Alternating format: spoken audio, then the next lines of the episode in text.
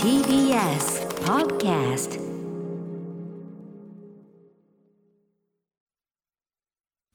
時刻は夜8時になりました2月23日火曜日ラジオでお聞きの方もラジコでお聞きの方もこんばんは TBS ラジオをキーステーションにお送りしているアフターシックスジャンクションはい、私パーソナリティのライムスター歌丸です。そして、火曜パートナーの宇垣美里ですここかここからは聞けば世界がちょっと変わるといいなな特集コーナービヨンドザカルチャーはい、今夜は月に一度のお楽しみ、月刊シマオワゲストは漫画家でエッセイストの島尾真帆さんです。島尾さん、もしもーし。もしもし、こんばんは。島島尾さん、あの何、ズームがさ、いつものあの、サンダーキャットスタイルで顔しか見えてないのを超えて、もう頭 の、頭の半円しか見えてないですよ。髪の毛しかあ見え本当でてすかない、 うーん。いや、もうね、もう花粉ってちょっとうもん。ああ、そっか、しょぼしょぼしちゃってる。う、んもうね、うん、もう顔の下半身どころか上半身はもう死んでますね。あちそょうっと、あらあそう、大変だよね、やっぱね、ここの時ん期なね、そ陽う気で飛びう散らんなんかかっちゃって今ね年。はちょっと来て、きま、来てますね。ーうなんかその寒さと暖かいののさ交互に来るといっぱい飛ぶみたいなのなかったっけなんかああ、そうなのかねなえ。まあまあちょっとお大事にですうねんそれはいねやー、歌丸さんないんでしたっけ。一応ないつもりだけどなんかしょぼしょぼしたり鼻むずむずしたりとかそういうのはあるかなだから、うんっていうかさ、 っていうかさ、歌丸さん指そんな綺麗だったっけ。なんてこと言うん だよ何年付き合ってんだよ俺割とその指は定評ありますよだって長いですよねおあそうなんだなんでばだから島尾さんがいかに俺のこと興味ないっていうか見てないかってことよねこれはねでも、指なん、指見ます。だから見違うるそこが指を見るってところにある種のエロみがね、うんこうあってクラブの女子のねあーいや指男がの人の指見ちゃいます私そうそう指指フェチの人はいるのよそうですよね宇垣さん綺麗ねな手の人好きですそうですよそれでさあーただだからやつらは要するにお前指はいいから指垂れとしてやってけやみたいなことであの指は大事にしろやなみたいなことで言われたんですよね。 でも指を大事にしてって ななんだなんか謎で謎みのあるなだからその、あいいねだほ向こうはなんなんとも思ってねえんだよこっちは思い返してるけどそれが方面なの えし島島尾さんは何の方面、いやいや方面ないですむしうろ、んそれこそ私もなんかクラブみたいなところに行った時に男の人に話しかけられたんですよ、えそれで横から話しかけられたんですけえどう、んあの横振り向いたらううんんそっちの方見たらうん、すごい横顔が素敵な人だったんだねって言われてえー、ひどいひどいんだけどそれふざけんな。そ失れ礼なはひどい。なんてこことれ言うでものはあれだね。そいれやでもは。に うん。あでもそそのそれからすごいなんていうか横顔あ、ああだからそばっかりそっちだ鏡で見るようになりましよた。横うん横アピール横アピールするようになっ横アピた。ールうんこう俺横歩きになる感じうんなんか。あと俺もあだからそれにいる時代かあのクラブですごいおめちゃめちゃ踊ってたら先輩が素人なんか話したいってあっちの女の子が言ってるよっつってで近あーくでうそうこんなことあるんだと思って逆なんだよと思って寄ってったら、俺だんだん近づいてって顔見た瞬間にあいいやって思いましたから。 失礼だよじゃあ向こうの方から向こう遠遠目に見たら素敵だったっていうことなんです多かね。分その人踊にりとがっていけてたんじゃない踊りそのダンスがさはあトータルまあ俺もさ背高いし、うんうんうん高いしそのスまあタイルいいとか雰囲気的にね言われるし、あーでも寄ってったら、そうだよねあいいやひどいねえこれちなみでにもすごい、はい、はっきりしてますね夜の住人は。そうだね確あかのにやっぱりほらあの一晩ってさ時間限られてるからさあんまりうだうだしてらんないんじゃんやっぱりそれは、うん、ね実利にね、 うん迫るあのライムスターの、えっと「Don't Worry Be Happy」という曲の私のバースが見事にこれを16小節にこの小話まとめてますので ぜひお聴きいただきたいと思まいあまそす。ういうね話が私たちの糧ですそようね。なんですよ。そうそう、この仕事するにはね。なんぼですよねそう、なんぼうんなんぼ、うん、なんぼ。褒められまくってたらこうこうはなってないですよね。そうですよ。わしらは。わしら、方面ばかりだったら、一体どういうところに行き着いてるんですか、そんな人本当に間は恐。ろしいですよ。まあね、今がいいのかどうかもわかんないけ ど。は え、今、今ね、よしということにしときましょう、それはね。い。はい、ということで、島尾さん、えっ、と、今日、こ今月はですね、実は火曜日2回目の登場そで。うですね前回のゲレンデあそうですね DJ 特集、9日がお世話もにう。なりました。大好評、南部ひろみさんやっていただきまねえした。南部さん最高でした本ね。当に同じ曲でも南部さんの紹介でやっぱ本当何倍にも良くなったし、いや本当ゲレンデがねあの日は広がりました見えね。た本当だよた見ねえましたね。今あのね現在ね Spotify にですねプレイリストをアップしているので80年代後半から90年代前半のこのゲレンデの空気味わいたい方はぜひそちらプレイリストも味わっていただきたいと思います。はい、ぜひはい。そんな中島尾さんは最近どう最最近近どう どうなんかざ雑な台本が。いやうんいやでもほらねえ最近どうってことですよそれうーん最近ですね。んそう確定申告をやってて。あーこれ個人でやると面倒くさい皆さねんね、そそのうな時期んですよですよ、ね。私青色申告に入っててあ本当うんそうなんですそれで通って行ってるんですけどすごい怒られえて、なんでへえいやあの毎回その日に何もやってないでここでやっていいですかって言ってるあかあ準備してこないでねらそうあうんうんの順番待ちの時にレシートパチパチこうんう計算とかしてて、あらうん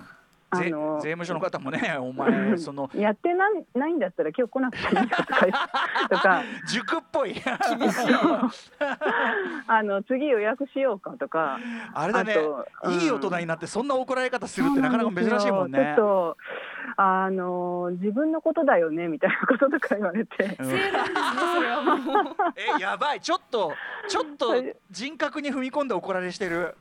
そうですうんね。胸にくる怒られ方ですね。いやでもありがたいです。怒ってくれる人がいるのは確かあにりがたいなと思いつつ、そうだね確かにねうんあのもう本当に先送り先送りであさって予約してんですけど、やっぱりまたしても何にもやってないってでいうもさひあの自分でやるのめんどいよあれ、うん俺ちょっとひあのやっぱりちょっと払っても人にやらしもあのお願いしてますもんそこは計算とか私も。そうでそすれはよね。いやうんでもね、なんかやっぱりいやあのギリギリまでやんないんだけど、ん、やり始めるとスイッチが入るんですよあね。そうなんだ楽しいは楽しいんだ楽しいです。もうんうなんていう自分の一年の振り振り返る。あー確かにあのいろんなレシートとかさ、し領収書とかでああーこの時みたいなねもうちょっとね島尾アワーで何かしらやりたいなと思うちょっと待ってよ思うぐらいし島田さんそれ確定申告あのプライバシー中のプライバシーですけどとにかくね 菓子パンの食べがすごい菓子パンよく食菓う子なパンのレシートがひどえい菓子パンって何ですね食べんのもう絶対いつもアップルパイ決まっちゃあう決まっ決そうめてなまんすだねはいえーアップルパイうん好きなんだへえアップルパイ好きですでもアップルパイはレーズンが入ってるか否かをうんちゃんと明記してほしいですね、どっちが好きパなン屋のさんにはどっちレが好きなーのズンレーズン私苦手なんですよああーそうなんだそうなんだない方がいいんだなるほどねあそうそ俺もこの間木村屋のあんパン久しぶりに食ったけどねうんまってなりましたよ う美味しいですようねんまっつっていや普段その積極的に甘いもん自分で買ったりする方じゃないんだけどそうわかるたまに食うとわかるさよあーやっぱこれだわーってなるもんねやっぱそのそれぞれあるよわね甘しいょっもちゅのう食べないけど、うんあんパンとかはうん美味しいですよね。そうでやたっぱまに食べるとやっ。ぱ木村屋のさあんもうまかったしチョコも食ったんだけど、木村屋さすがチョコもうまかったへねーチョコもあるんだ。あーうまかったよえ、チョコってあんが一緒に入ってるんですか。えチョ違コうだよそれけは。チョコチョコチョコパン、うんうんあそこねあークリームパンそうなんもだ美味しいんだよ、うん、あら。最高クリームパンね売り切れてたんですよその時は、うんなるほど。あ、でも珍しいですね。たまそんそんな子供クリームチョコ。あのねあん。子供の時までは全然そういうの甘いの好きでその木村屋で買ってその場で食ったりもしてたんですよ銀座でうん。なんだけどちょっとこの間ちょっと行ったついでにまあ買うたわけですわこうでた。うん。で食べたらまあこれうまいしなやっぱりなー ってなりそまれした飲ねみ物は何飲んだんですか。まあお茶であのお茶日本茶をもみ持ち歩いてますからねお牛茶を乳じゃないんだ。あー牛乳じゃないんだ牛乳牛乳もよかろうねきっとね牛乳なんか俺ずいぶん飲んでないなえー、飲んでます動きさ毎ん日飲んでる。毎日あ、身長伸びたいし。そそ伸のびま発す。それいや、め私ね、伸びたんですよ。めい迷信じゃねえのそれや、本当に伸びたんです。本当うん、一センチ伸びたの。一センチ牛た乳あのでいや、わかんないけど、去年のうん健康診断より、今年の健康診断の方が一センチ伸びてて。それあれじゃないあ怖のって思った。それそれまではさこう何か精神的に抑え込まれていたの がさ解放された1センチじゃないのこそういうことなのかうやってしら。ニュって伸びたさなんかえ私妹には足の裏に肉がついたんだって言われてすごい嫌な気持ちになっなんだそれソソー ルがソールがねなるほ ど。なんちゅう説明だよ私5ミリ減ってました。この間先週行ったら。た重力 あのーうん年齢に従ってその当然ねお年寄りとかほらやっぱりその骨の関係でさ、うんうん小さくってことも当然あります間もののクッションねがねって言いますよねついに島尾さん始まってしまいましたかいやー、でもさ、検便をやったんですけど。 飛びま すね剣弁ねやっぱ体チェック健うん康診断かそうらうねんしんそうそうそう大腸がんも一応調べてそりゃそうだと思って、うそんうですねでちょっとね用事があって、うんあの泊まりの用事があったんですよええうん隣泊まり泊まり、泊まりうねん泊まり宿泊、ううんんうん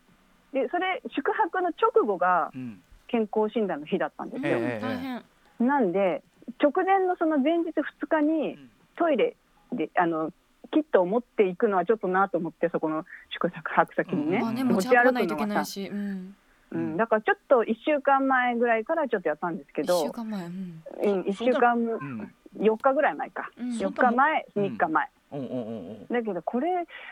室温に置いといていいのかあのなんかベランダに出しおとういいてや冷蔵庫でしょやっぱ冷やっ蔵ぱ庫で冷ですよねいや私それで冷蔵庫冷蔵検便冷蔵庫で調べたんですよ検索、うんうんうんうんそしたらその冷蔵庫に入れるなんて信じられないっていいやうそれ気持ちはわかるけど、うんでもそのそうだよねも持たせるに冷蔵庫でいいんだよはね冷蔵庫じゃないの違庫うそうだよねいやいや私もそう思いますえだってしょうがなくないそんなのいやようんくでももちろんだってよく包んでですよそれはもちろん、いやよそれ包んであるしうんねええー、だっでてしょいや私もそううん思だってそのさそのそれで腐っちゃって余計な菌とか出てたら変なの出ちゃうじゃんねうんねえそんな常温でさ、うんそうか冷凍もなんかなって感じだからさう冷凍じゃない方がいいんじゃないかなパーシャルねパーシャル冷凍でねまあね、うんいいあいいね取れたてのね新鮮そうそうそう新鮮なやつ、ね、取れたてのね何の話うんねあの野菜室みたいなところでね肉 えのとこかえ肉のとこだな肉えそれでさその調べて無事だったんですかいやまだねわかんあな出いて結果出てないそうかねそうかうんうんおそう互いなんねですよいやでもうちあのートカゲを一時期飼ってたことがあってもう逃げちゃったんですけどおうトカゲそうんれでミルワームもね冷蔵庫に入ってるんで見すよるえあえその何あそうか餌ねあそういうことかそうそうでも、うんあの蛇飼ってる人が冷凍ネズミを冷凍庫に入れてるっそうて、ねそうえーうんそ言うってるの聞いたことあかるまあたまあ食べ物ですからね彼らにとってもね、うんそれは餌だねからあそういやいやそうなんですまなあまあそれでねまあでうもん健康はね大事ですからちょっと、かそうですねうんそうですね、うんなるべくそのなんていうのあのキープ そのその状態をキープして調べてほしくてうんあそうねそうねそうそうそう状態そようくそれはそうです、はいそれはそうですよ、ねそれはそうですそういやそう4日も持つもんかなと思って俺ちょっとさだからでもね1週間週以内だったらいいって書あいてそうあなっんただんですよへだからまあそれでやったんですけ どまあなかなか緊張するもんですねああいうーのあのねあのー順調に出ない時もありますよねそれはね、うんででこれでいいのだろうかっていうあねこの取り方でねそんうそうそうそう、んもうよすごい隅から隅までなんか説明書みたいのと見て昔と比べるとでもあれ分量ちょっとさその器具とかさちょっと減ったよね昔もちょっとさねちょっとなんか今なんかもうくす削ればいいぐらいのさ感じで、うんうん前ってけんまあいっか兼任とか兼便の話を、うんもうそろそろやめといた方がいいかななっんてでいうこの話ずっとしてるん島尾だろうさんすいませんすいません島尾さん、はそうそうはい、うんということでまあ健康で何ね健康気をつけましょうというううん研究するのいや本当大事だと思います。はい、はいそんな健康でねいる我々がじゃあねここに至るまでの今日はどんなことやりましょうか今日はお楽しみ会、ええーっとあこれ私が言うんだっけ、えはいえーっとあれですねあの前回はうん宇垣さんの「三里物語」をさせていただいたんですよはねい。はい爆誕っていうやつね爆誕してうんましたね爆誕はいでまあ、その前私の「島尾物語」もあったんですけど面白いですね88年から96年まで。ええで今回は、まあえーっとまあ、ちょっとね自分語りにちょっと私も食傷気味になってし まってそれなるでほどまあ美里さんの物語をやらせていただいたんでねすそけど、れも面白いですよね。うんでやっぱり歌丸さんがこうね歌丸さんのやっぱり人生もうんねうん入ってくる交差してくるのがまあね面もう白すいでかになだいとぶ大人っちゃ大人ですけどね。うんはって。はいいうことなのでちょっと今回は3人同時にうんやってみようかないいとでいうすこねと三で人の人生その時三人ねどうしてたどこにいたなんつってね。う宇垣さんが、はいえーっと96年までやったんでうん97年から、あ97から六はい歳はい宇垣美宇里垣六六歳から歳。かはい、小学校入学タイミングからちょっと追っていこうかなと思う3人の私二十八歳でございます。二十八歳えそっかー さあ一体何が起こるのかというねかなり盛り上がっておりますね期待が特集への期待が高まっているようですね、さあということで、えーお知らせの後うんなななこれタイトルは何今日はこれはもなんかあるでしょタイトルが下さんあえー、と帰ってきた島尾真帆番外編あこれじゃないなんかすごいねリモート型おしゃべりフェスティバルですか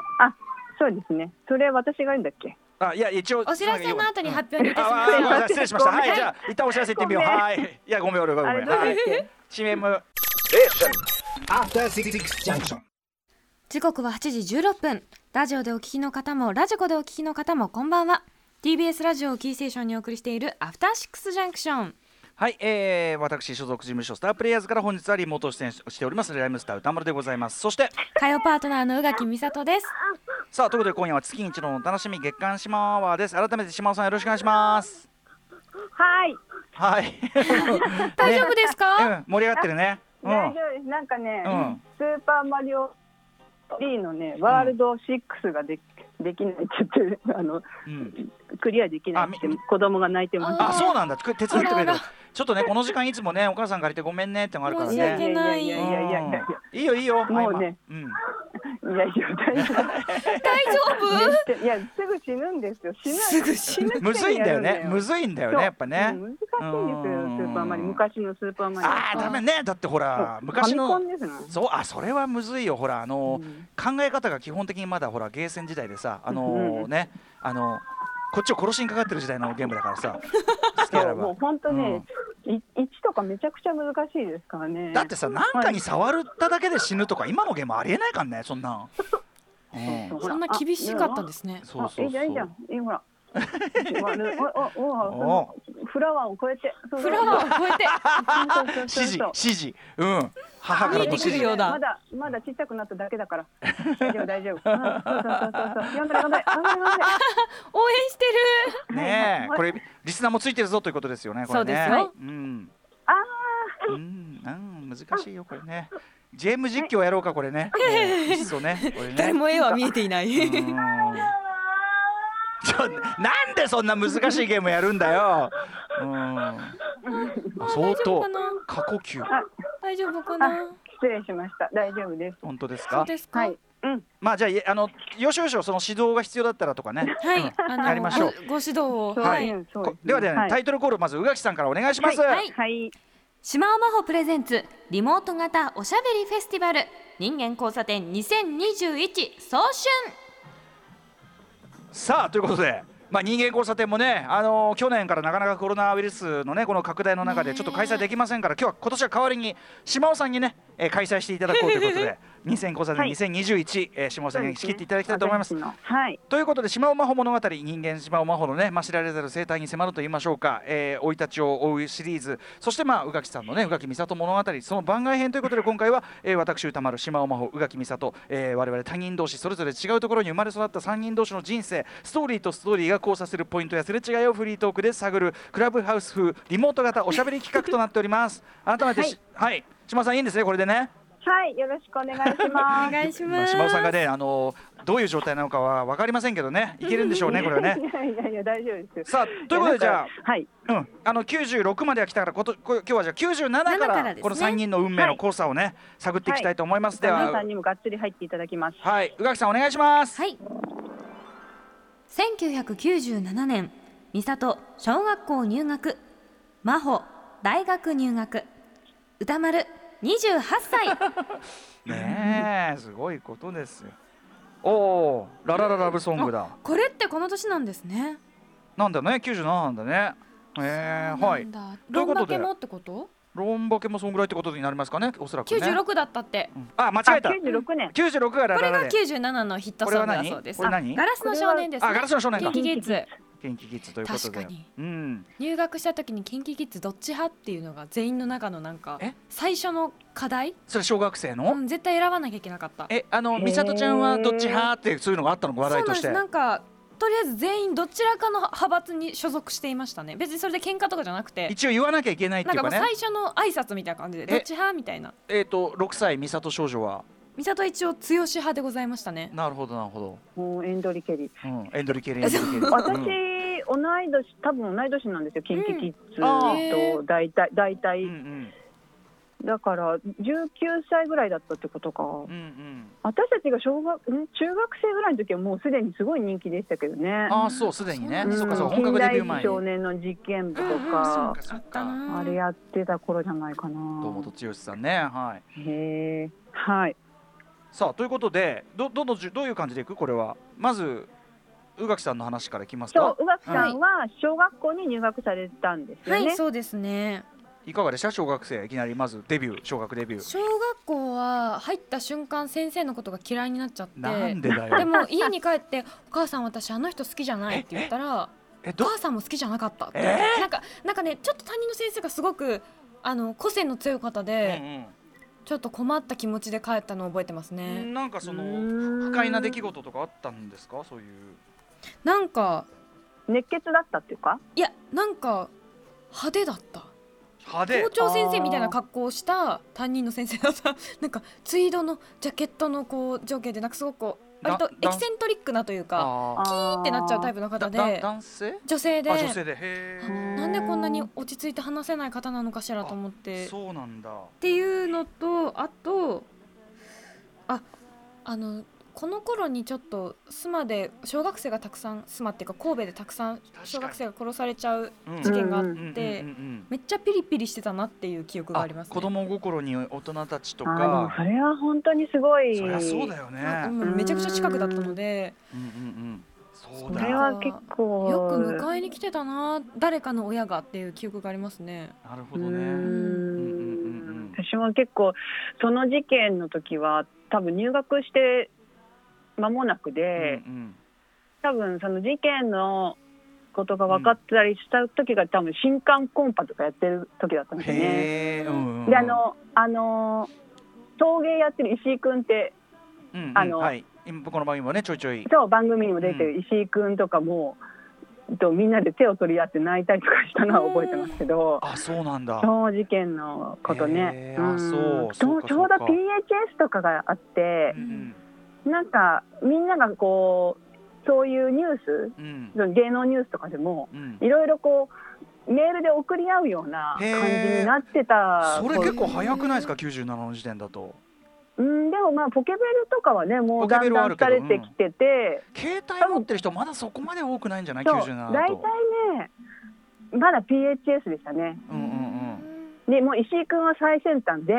んあのスケルトン PHS 持ってました。スケルトンへー当時やっぱねスケルトンブームありましたからねこれそうねスケルトンブームありましたよね。うそうそんなるほどう。うそん、うかそう私は京セラの PHS 持ってましたね。かあそう後にねうん後に強ポンとなっていくやつじゃないですかそれそうです、京ポンです。京我ポン々持わってました。我々強ポン派でしたねこれミクシー時代の話になりますけどこれ2004年の話ですけどこれ20456の教本って何ですかね教本 強ポンっていうのは京京セラの PHS でそ当時あのなんだっけあれさあのあのブラウザあの要するにインターネットブラウザが搭載されててそうそうみんなが、あの i モードとかしか見れない時代に普通にインターネットができたのがそのミク端シ末ーだとった。かが見れたんですそようでね。ミクシーがそれあのみんながまだアクセスできない時に我々は外からもアクセスできたからもう強ポン派としてねもそうですよ。うもう四六時中 SNS ですよね。ああインターネットが外から見れるっていう。そう。あ合ってんのに俺俺とコンバットレックとか合ってんのに向かい合ってカチカチカチカチやってましたからね。あー走もりうを今みん なそれですかそらうね。今の走。り今のね。そうそうそうそう。 でもまあそれ2004年ですそかれら。 2004全然先だから。うん全然まだ前で、あねネットなんて全然やってない。うん時代ですようんねうんうんえっと宇垣さんはまずその小学校入って、はいまあ当然そのどういう子だったの学校では。学校ではえどういう子だったんだろうまあ割と本をよく読んでいておとなしい感じなの。うんでもうんなんか授業中に本を読んでて怒られてだこうなんか立ちなさいって言われてそっかと思って校庭に行ってええ。校庭で花を見てるとまた怒られてもう意味がわからないあ要といはう気持ちそうにいなうった。こう我が道を行く的な行動をそう取でってたすっていねうこと。本当に良くない今思うとそんな生徒が嫌ですああねのありますよね。出てくださいっつってね。あそうはーいこそのうか子ってね。ーって素直に外に出たらうんめっちゃ怒られるっていう記憶がありえます結構じゃあ目立った生徒だったんで すか。目立ってはいたと思いますそなのんかあ先の生からはだからマークされてると成かあ長ーが割と早かまっあねた4月生まれなので他の子に比べるとだってよくマルコも混ぜてた6ヶ月で喋り出した人ですもんこの人。うん。そうだ。混ぜてましたえね頭いいのうんなぜかみるみるうちに口が悪くなり親が動揺するって書いてますけどうたそうなんです宇垣さよクラスにそのなんて言ったらいいのかな、うんすごくこう口の悪い子がいて、ええその子はすごく気持ちのいい子だしすごく仲良くなったんですけど、うんうんでお母さんその方のお母さんがすごくベランメイク長というか、はい口が悪くっうてん口が悪くてあの 遊びに行けば行くほどどんどんそれを吸収してしまいあなんて言うんだろうなそうなんですよーうん親は決してそういう言葉遣いを使わないのに私が「あざげんじゃねえよ」とか「あーダボが」とか「ぶあっー飛ばすぞ」とか言い出してこれはみんながびっくりするっていうあーうん親御さんがやっぱり外から影響をね持って帰るから子供がねそうなんですぎょっとする瞬間ですねやっぱねうーん僕もなんか漫画で覚えた言葉今ここではちょっと言えないようなやつとかも言っては母親をすごいギョッとさせてたのを思い出しますよ これでその頃なんかそこまで別にあなんかアクセントが強くて面白いぐらいの気持ちで使っていたので、申し訳ないですね。なるほどね、なんか悪い言葉の方が面白かったりしますもんね。それもあります子供にとってはうね。んそこまでね意味分かってなくてもとかもあるしね意味も分からず「いい君」っていう言葉のなんか、アクセントが気持ちいいなと思って「いい君いい君」って言ったらお母さんに「それは外で言ってはいけません」って言われていい君はかなりいい君ってさ現実なかなか言う機そう会なんなでいすよ多分しテレビで見てこれどういう意味って聞いてううんん。タイミングぴったりのとこで言って、うん怒られたあのーいい君は確かに相当感じ悪いぶりの言葉ですねそうこれねテレビの確かに功罪ですよこれは。うん確かにあん わまけ言もわない分方からがずいい使っわちゃったわ。まだざまみるのがまだかまだなんか乱暴なだけ可愛げがあるよねいい君ってなんかやだわそれ、ねさすがに怒られたことを2回することはなかったのでしませんでしたけど、え怒られたことは覚えてますね。はういんなるまあ、ほ非常どに。利発な、ね、美里さんですけどその頃大学生大学1年生じゃあ島尾真帆はかなりだってさ美大、はいね美大1年生ってさイキリじゃん、イはいキリそうですね。ピンクのメッシュで入学しましたね。ピンクのメッシュ。はいうん、髪の毛ピンクのメッシュして、そうですねなんかアクセサリーとかなんかつけて、うんまあ、なんか自分で作ったうん、中でその頃蛍光ピンクとかが流行ってたんですよ蛍光ピンクと黒の組み合わせみたいな、うんちょっとそうういうなんかん、はい、なんていうんだろうちょ派っ手なとパパンンクっぽいパンクっていうか、ううんん、パンクっぽい感じが流行ってたのかな、うんバミューダパンツとかはあはあはあはあああいう格好して、まあとにかく私はもうゴリコが、んあの女子高生ゴリコっていう漫画でデビューしたのがこの年だったあんで、 97なんですかここでデビューされたんですへね。ーはいじゃあもうなんちゅうかデビューですねもうぐイケイケの時期。あの大学の最初の自己紹介で、はい今度女子高生ゴリコっていう漫画でデビューしますっていう自己すごいよ紹介 ねこんなかましないよねそう、えー、同級生にそんなね人いたらちょっいとやそうだでうってすね戦望でしょそれ手は遅れたと思っちゃいますよね。えーお茶最悪ですよね最悪じゃないまであしょだってそれでもうんうんえーでもまあ後に留年しますんで私まあそこでみなんか3年後にそこで帳尻が合うみたい な。ええいやいやでも同級生だったら俺焦るよそんなうんいのや焦りますよ。いたいやら。いやもう最悪ですよあいやいそうやそういうねゴリコを発売しうんて、うんで、まあ、初めて彼氏もできてあはい、はいはいいいね。うんリそうですリねリリリ。うんそうですリリねなるそほうど。いうそういう時期でし たねちなみに教フジ本ロッのクに行きああいい切ってるね。はえー教本ブラウザでオペラでしたはい。うんねあ、はいうんオペラオペラでしたね。そうねあーえでもそれは2004年の話それです2004よね年はいすみません。 うんどうしても入れたくて。はいいやわかります PHS には我我々も思い入れがや非っぱり常に強ポに対する思い入れが強いので、どうしても、強いですよねはい、あのお捨ておけなかったです。この間すみませんでしたはね、いなかなかやっぱり PHS から離れられなかったですもんね教本の本買いましたから僕。うあんでもね私もね本当に携帯ウォッチとか、うん、あのー必ず毎日見てましたねうん、携帯ウォッチってサイトがあったんですうけん、ど、うん、うん、スタパ斎藤さんっていう人がこはういいろいろ書いてる、ええ、あの記事とか書いてる、うんうんうんもうそれ専用のねで、ええ、うん BHS の機種がいつうん、新しいのが出るはい、はい、かはい。っていうのをもだうかじら逐一わ俺たちにとってのチェックしてました iPhone だよね、もうね、え教本はね。あそんなに四六時中使ってたってことです四か。六時中ですよ、俺たちのもう窓ですよ、窓。窓も、ううんんウィンドウ。ううん、時でもう教本派がもううひゃうひゃ言ってやって。ねえ、2004年です、これね、すみません。はい2004年の話はいき2004年の97。思い、うんまあそうですねであのーまあさっきも出たあの石井君が言ってたようにあうの、んその彼の家でズボンあを下ろしてパンツでバイベッドに座ったっていうのはこの頃ですね。あのいろんなエピソードあのね要はあの島尾さんとしてはズボンだ外で履いてたズボンを、うんあの寝床につけない配慮としてズズボンをちょっとずらしてたんですよね。そうです。あのびっくりしちゃうよ。美大でね中庭でよくこう車座になってみんなで話したりとかしてたんで、あのさうんこ座りとか地べた座りがさ結構この時代あそうなのんですよ。ああのーのしてたんですよ。あへのーなんつうのあそこのさセンター街とかでセンもター街とわかでも若者はうんこ座り地べた座りが割とありなまあグランジな感覚っつうのみたいな。いや道でってことですか電車とかでもいや道でも電車でも電車若者は道座って座ましたうんよね。道座るねあ宇垣さんねちょっとうん道座ったりとか当時のセンター街だと上半身裸の男性こういうのもいっぱい 痛いいっぱ痛いうろうろしてるわけですよこれえは。服はどうしたのあのとにかく上半身見せたいんですねで長髪でい。なんか脱いでんですよ。はいいつの間にあかのみんな。ゴローズのそういうなんかアクセサリーとかつけた上でのもうそ上うそうそう半そう身裸みたいなそういう感じだったんですよ当時は、うん。ワイルドだろうってやつですよあななるど、うんほど、そうそうそうそうえその状態で電車にも乗るんですかそうそうでいきり倒してるんですよであとあのバタフライナイフとか持ってるんですよえなんそうでランかカラーギャングワイルドそうまあまあでもそういうノあリーそういうノリそうそういうかノリあーそうそそうういうノリそういうノリレッド、レッドウィングスだっけ、なんかありましたようねん。そうそうそうそうあの、しセンター街の治安を守る。チームもいまあしたのガもんーディアね。ンエンジェルスねあはいガットガーディアンエンジェルスねはいはいあったりしましたよねねすうごい、んそうそうそうそうそれだからちょっとやっぱ世紀末に向けてギャル文化チーマー文化こういうのはねまだまだ盛り上がってますからねギャルはこれからさらに盛り上がってくる感じかなそうですねうんこんなまあ美大だったんでそんなギャル男みたいな人いなかったんですけど、えまあ、あとあのーあれですね33とかああいう吉祥寺でしたっけにあるえこう、うんテクノとかうんしご存知ないですかこわうかんないちょっとそういうサブカルっぽい子がたくさんいるようなうとんこうろ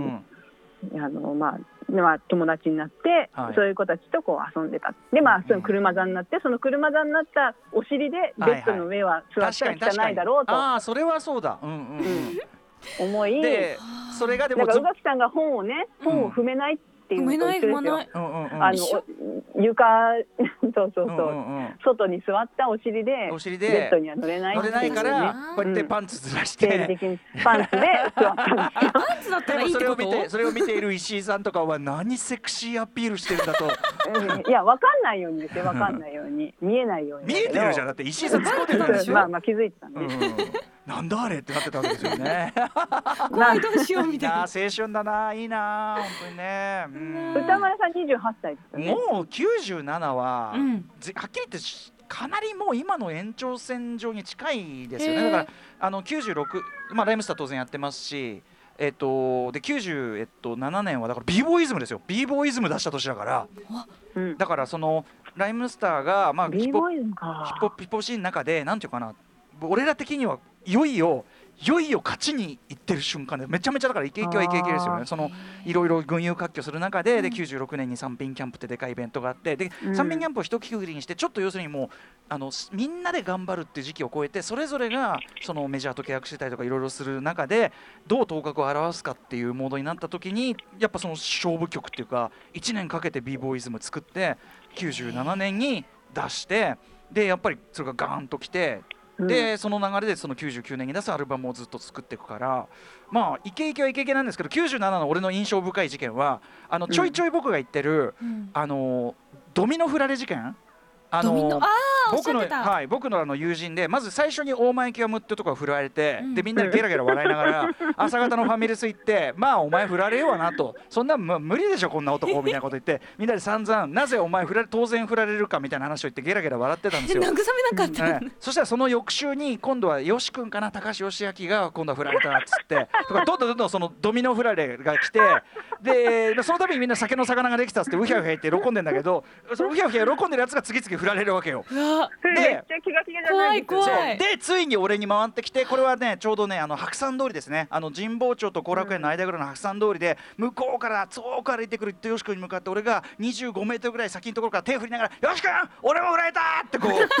うやったというねこの振られドミノな時期です97は。それはその付き合ってて振られたんですか。そうですれよとももうい告や白付き合ってて付き合っててだからみんなちゃんと告白とかじゃなくて。そうそうなかなかちゃんと付き合ってた彼女にこう振られたんでショックがやっぱり大きいわけですそれ同じ時期は結構すごいですねそうでそもうそうよかったですね。同じ時期の方がさでもそうねあ支え合えるかでら結束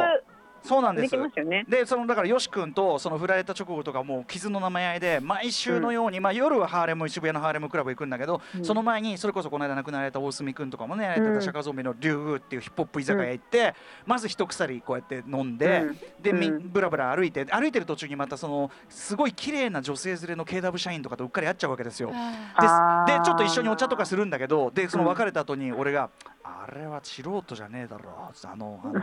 あの女あれはタレントかなんかだぞ」みたいな感じでうん「あんなのが素人でいるわけがない」かなんか言ってうん うーんなんかもうものすごい全員が輝いて見えるわけよもうとにかく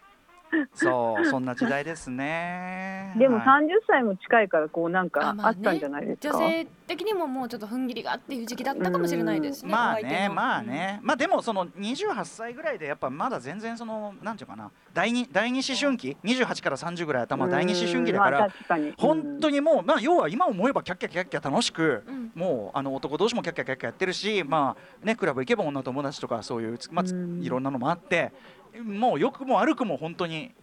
いろいろありました楽しい時代でした本当にね。うんキラキラですね。キラキラだしけど同時にそのリアルタイムでいる時はやっぱり僕口癖は死にてえっていう時代だからもう1日100回ぐらい死にてえ連発してたし飲みに行けば後輩とかと飲みに行っていやーもうねここにスイッチあったらもうすぐ押すねみたいな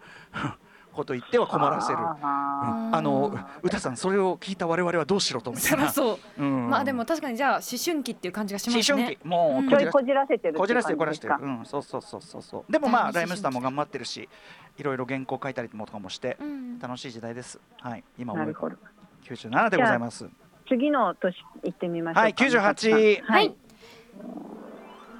1998年、美里、渋谷のギャルを知る。真帆、マガジンハウス時代突入。歌丸、29歳。ちなみに僕もうゴリコの時点で島尾さんのことはやっぱ知ってる。僕は島尾さんのことはもう知りました。この時点で。あうん。はいお知り合いではなかった知り合いじゃないもちちろんもちろんもちろんだってもう島尾さんはそうですね90年代のミューズですよそん な L-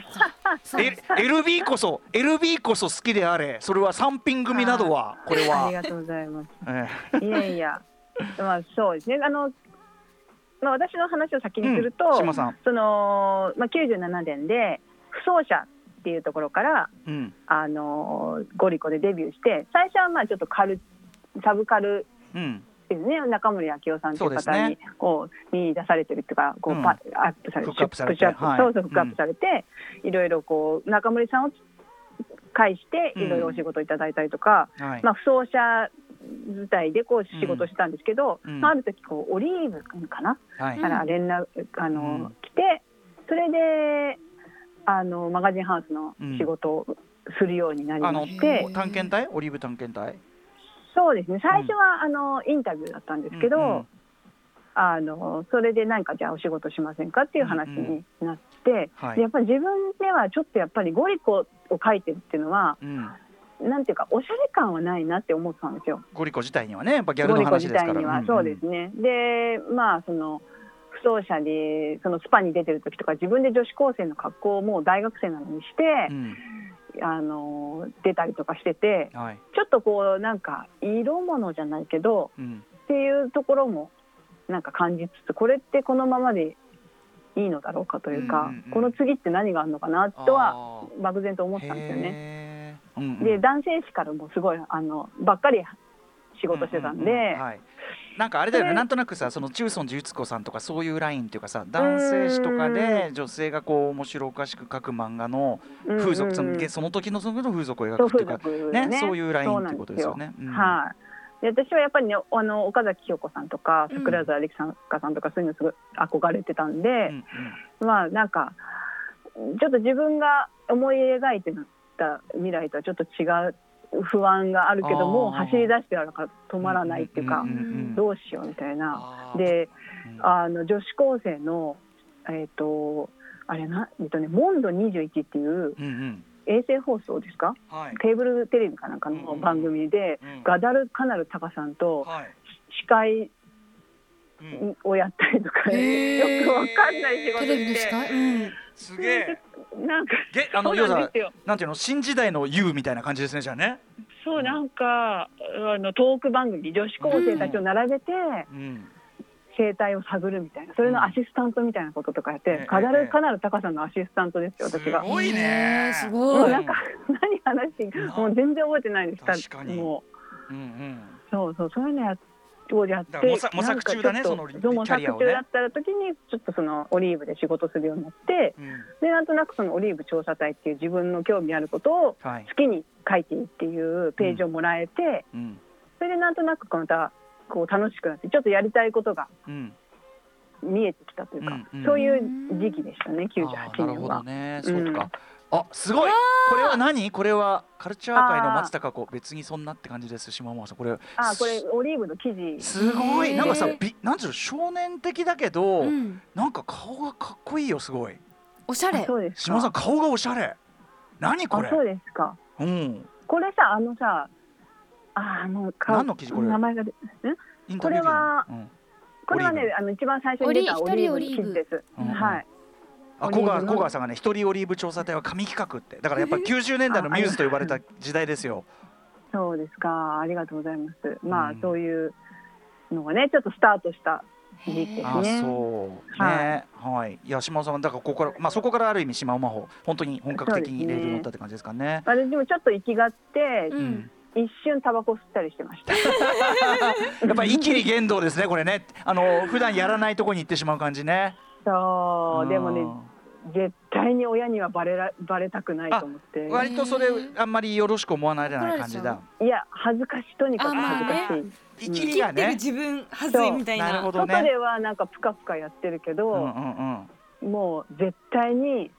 タバコの匂いもさせないでへえわかるわ家わにかる帰んなきゃいけなくて、でしかも家でも全然吸わなくて済むっていう、うんなうんうんなんていうのあの別にタバそんコながに吸そのって習る慣化してない、うんうんうんうんそうそうあの口でふかしてるだけみたいなねそうそう、うんうんうんうんあの丸ボの丸ボロのメンソールをちょっとたしなんでたんですけど、俺そうだ俺今思い出したわ島尾さん全然年違うけど俺もうこのぐらいの時期にこのぐらいの時期ってタバタバ10 9その20その20 28あのうんいきりって29かな2929いきりでタバコほとんど吸ったことないんだけどうんなんかなんかね葉巻じゃねえななんかねそういうのをやろうとしてた一瞬があったわ今思い出したこれ急にうん三十前に、 30前 にうんあでもねそうでなんかそれでちょっといやはいやうんなんかちょっとほらキャラクターをさこのこの時期からだんだんこううん歌丸化っていうかちょっと色を濃くしていこうとしてた時代なんでうんうんひげちょっと生やしてスキンヘッドにサングラスにして、要するに要するにガハハのガハハおっさん的な、ね、文系あー文系もやしっこじゃなくてだからそんうんうなん感じでちょっとこう加えたりなんかしてた時期あった わ思い出したこれ、へえいやじゃあ同時期にうん、あやったんですねと紙タバコとか一瞬やってみたことがあったわ、あー巻いてうん、かあの紙タバコ自分でくちゃくちゃ自分で巻くんじゃんあまあかあのそう野球選手がやるようなやつ、はいはああ噛むやつか一瞬でやめた、 へーやめたんだへいそうそうそ紙タうそうバコそうーいやいやそういうのありますよねあでも生きってた生きってたまだまだ20代後半生きてたうんはい生きりの時期だったさんであすそんな生きねった、えー大人たちに対し、えー、美里さん7歳私はあのチャオかなリボンかなリボンかなリボンで漫画ギャルズっていうのが連載されていて、うんそれで渋谷っていうのはこんなところでギャルっていうのがいてっていうのをうん、神戸にはない文化だったので、うん知って東京ってすごいなってうん、思ってましたっなるほどていう時期かな小垣さんって東京はいらしたことあったんですかえっと小さい頃にディズニーランドとかは行ったことありますけどそれ以降は行ってないですねあの修学旅行とかはえっと、修学旅行はあの小学6年生で行ったのは、えっと広島で、えっと高校生で行った時は沖縄でしたかねああそうなんですの違う違う違う違う違う間違えた中学校が沖縄で高校が北海道だ、はいあの神戸はギャルってあんまりいなかったんじゃん神戸にはいたのかもしれないんですけどあそう私いたいたあのあそうか神戸そうのか西の端の方でしたのあそでうかそうかそうか本当にあのなんていうか魚が美味しいところですねうん、でちなみにすちなみにその くすごいあのクロスのクロスする予感で言うならまあ神戸になっちゃうけどだかうらんそっちの、あの上垣さんお住まいの方はさすがに行ってないけど、はいもう全然この頃は神戸とかライブしに行きまくってますから、へえへえだからまあお茶ないねなんかぶら下げてねでのすれ違ってない可能性はなくはないですよもねちろんこれ神戸には行ったことがあるので、ねうんうんよく行ってましたスデキンパート好きだっあたのしスキンヘッドにサングラスの人覚えて ま せんあ覚えてないよのいややさ私あのもねあの旅行優しいおじさん覚えてましすました同じ頃神に戸同じ頃ね神戸友達とりょいそれこそ石井くんとか何人かで、ははいいはいはい丸玉食堂とかね行きましたよあへのー神戸の高う架、んうんはいはい、あ高高架架下の下のねとこうん、高ろ。架下のね、うんうんとことかはいは行っいたりしまあした、高架下のとこで俺そうだなんかすごいデッドストックのおばきゅうのなんか買ったぞそういえばソフビみたいななんかススニーカーがすごいありますあります。ね、あうんのお店とかある山んのでよすうよにあるところ、うんはい、ありますあります。古着とかう、んね、雑貨とあかじゃあ。その頃ね島尾さんがこうね、キャッうキャがしてさん見ませんで したわ、なん見か、てたこのう鼻かが丸い。な。高架下はまだちょっと小学生の時多分禁止禁止というか行かなかったとは思うけれあど。そうそうなんだ。でそうもか商店街の方とかはねいうん行ってたと思うので、あのねすごい大きいダウン着たねスキンヘッドのサングラスのお兄ちゃん知らないかなみうん見てたのかし らねえあそうですか神戸えあとなんかそのし宇垣さんなんかこうえなっんていとうの、転校しましたでも隣町ぐらいに転校したんですあけどそうなんだまあ、へーほんと近くなんですがそこがすごく坂の坂まあ実家があるところなんですけれども、うんうん坂がとにかくいっぱいあって、はいはい、家の前にも坂があるんですよなので、雨が降るとうん、あの坂から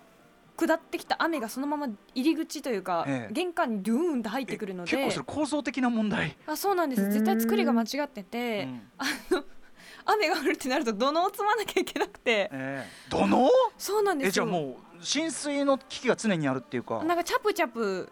時々してましたあの玄関のあたりそれが血管ロータリーっていうかななんかその辺がとにかくチャプチャプしてて、うん引っ越した先がじゃあ土のうを積まなきゃいけな いあそうなん引でっす越よしっ引てことっですよね越し失敗ね、よくね親が土のを積んでたなっていうの とあ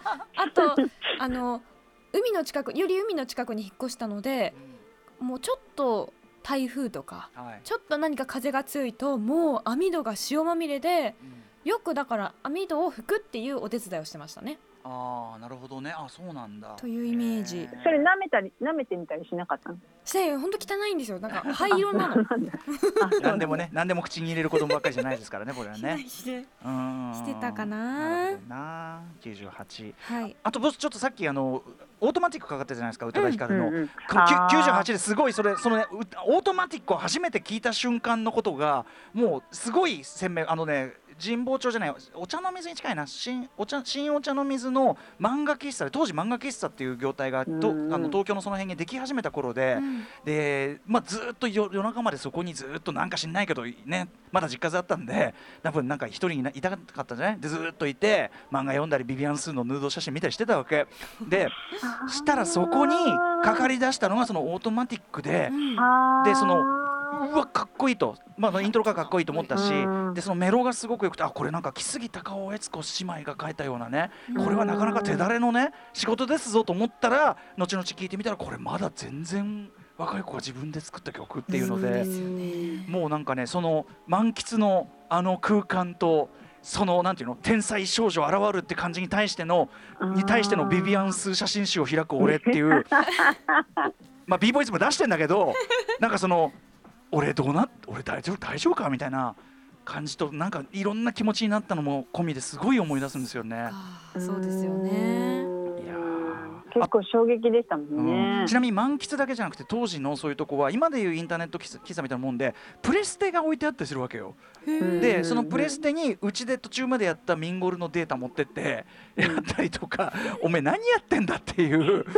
本当に感じでしたね。 29歳そういつ連絡しても白君は神保町にいるってよし君が言ってる時ですね。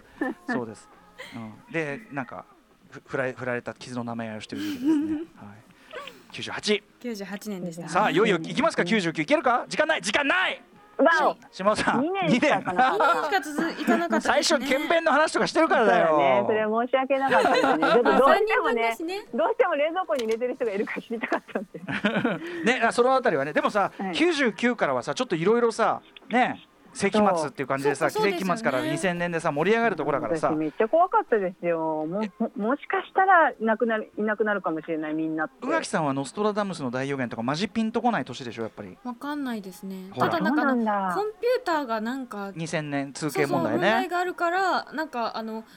みお湯を張っていたことしか覚えてない。お湯水？ああ、のコンピュータお風呂場ー。に止まっちゃうはから、はい電気が止まるかもいしれそなうい。そうそうはうんい。 2000年問題それで、なんかとりあえずお湯は抜かないでおこうねみたいな話をしてたことは覚えてますけどね。 2000年問題でそれかなんだなんだかんだ言ってその我々とかはそのノストラダムス信じて全くなくてもなんか空気に引っ張られてやっぱ今そのあの時代のいろんな表現物見るとやっぱりあ世紀末って感じするよねっていうい。やーへー私はもう本当信じて小学生だったから信じちゃってたし、んうんだからもう限りがある自分の人生えにはってそのでももうこの時は大きいわけじゃん、まあでもまあうっすらもう何にもないんだろうなと思いつつもう、んでもね何があ富士山が噴火するとかう、んそういう天変地異がまあもちろんね。ね全くないってそりゃそう言でいす切よれないなと思ったあんで、のさちびまる子ちゃんでそんなエピソードあったじゃんそのさノストラダムス信じてさやけくそになっていろんなことやったあげくどうしようもなくなる話 でさあのいや、ねドラゴンヘッドとかねそういうの読んだりそうだねまあエヴァだってそういう時代のドラゴンヘッドもそうですよねそっこかの間あの9話見直したけどやっぱりああオウムの時代と世紀末だなとか思いましたよねうんまあそんな感じでじゃあ99から2000年にかけてはまた次回はいこの,、いこの形式でもなかなか楽しいかもねね3人の話するのね、 3人でね行くのもいいかもしれないですね、はいということで、えーっとこんな感じでいきたいと思います島尾さんからお知らせことなどありますか、えっととりあえず「スーパーマリオ」はクリアできなかったみたいで え今もうな泣き疲れて寝てるみたいな、もう泣き疲れてますね、うんなんでそんな難しいのやるんだかわいそうよにいやな、うんいやまあねでもスイッチとかより、まあ、昔のがいいかなと思って昔のは与えてしまっゼてるゼルダとかの方がいいと思うよ今のその方がちゃんと優しい作りだと思うよえっと今週の26日金曜日にオンライントークイベントがあります、はいえっと資生堂ギャラリーと銀座蔦屋書店の連続トークシリーズで「家族の中の境界」っていうテーマなんですけど、はいそこで私の両親潮田徳子と島尾晋三と3人でトークをこ2れ時間もやるらしくて。これはちょっと俺興味あるんだけどそうだよ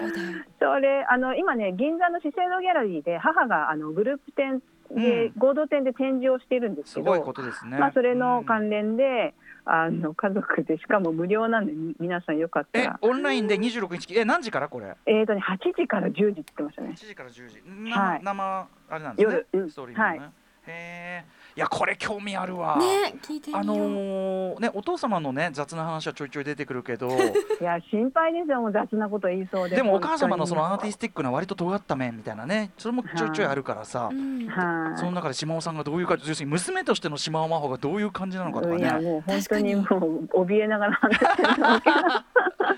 ねわかりました、26日金曜日、えっと、8時から10時ですかねはい、でごそざういでますすねあと明日杉作さんのドッキリナイトに出るっていうのとあマジではいうんあとね、あのーゲレンデの時に言いたかったんですけど、うん七尾っていう雑誌で、私、穂村弘さんと一緒に連載してるんですよ、実ははいすごいあの短歌の花道っていう、うんうんうん穂村さんにテーマを出していただいて、私が短歌を書いて、それをまた表し表していただく最ってい近うね花あなたみたいな恋をしたでねそのそうなんですよわが出てきて話題にしましたけど、うん、もうのほぼあ全部読んでの連載もやまってするんで、あのもしよかったら、七尾という着物の雑誌なんですけど、ははいいはい読んでくだ岡田さ由い紀。さんもなんか出てらっしゃらなかったかあな、そうですそうです、ね岡田さんとかもよく出てらっしゃいます。うんうんはい。あと3月末にあの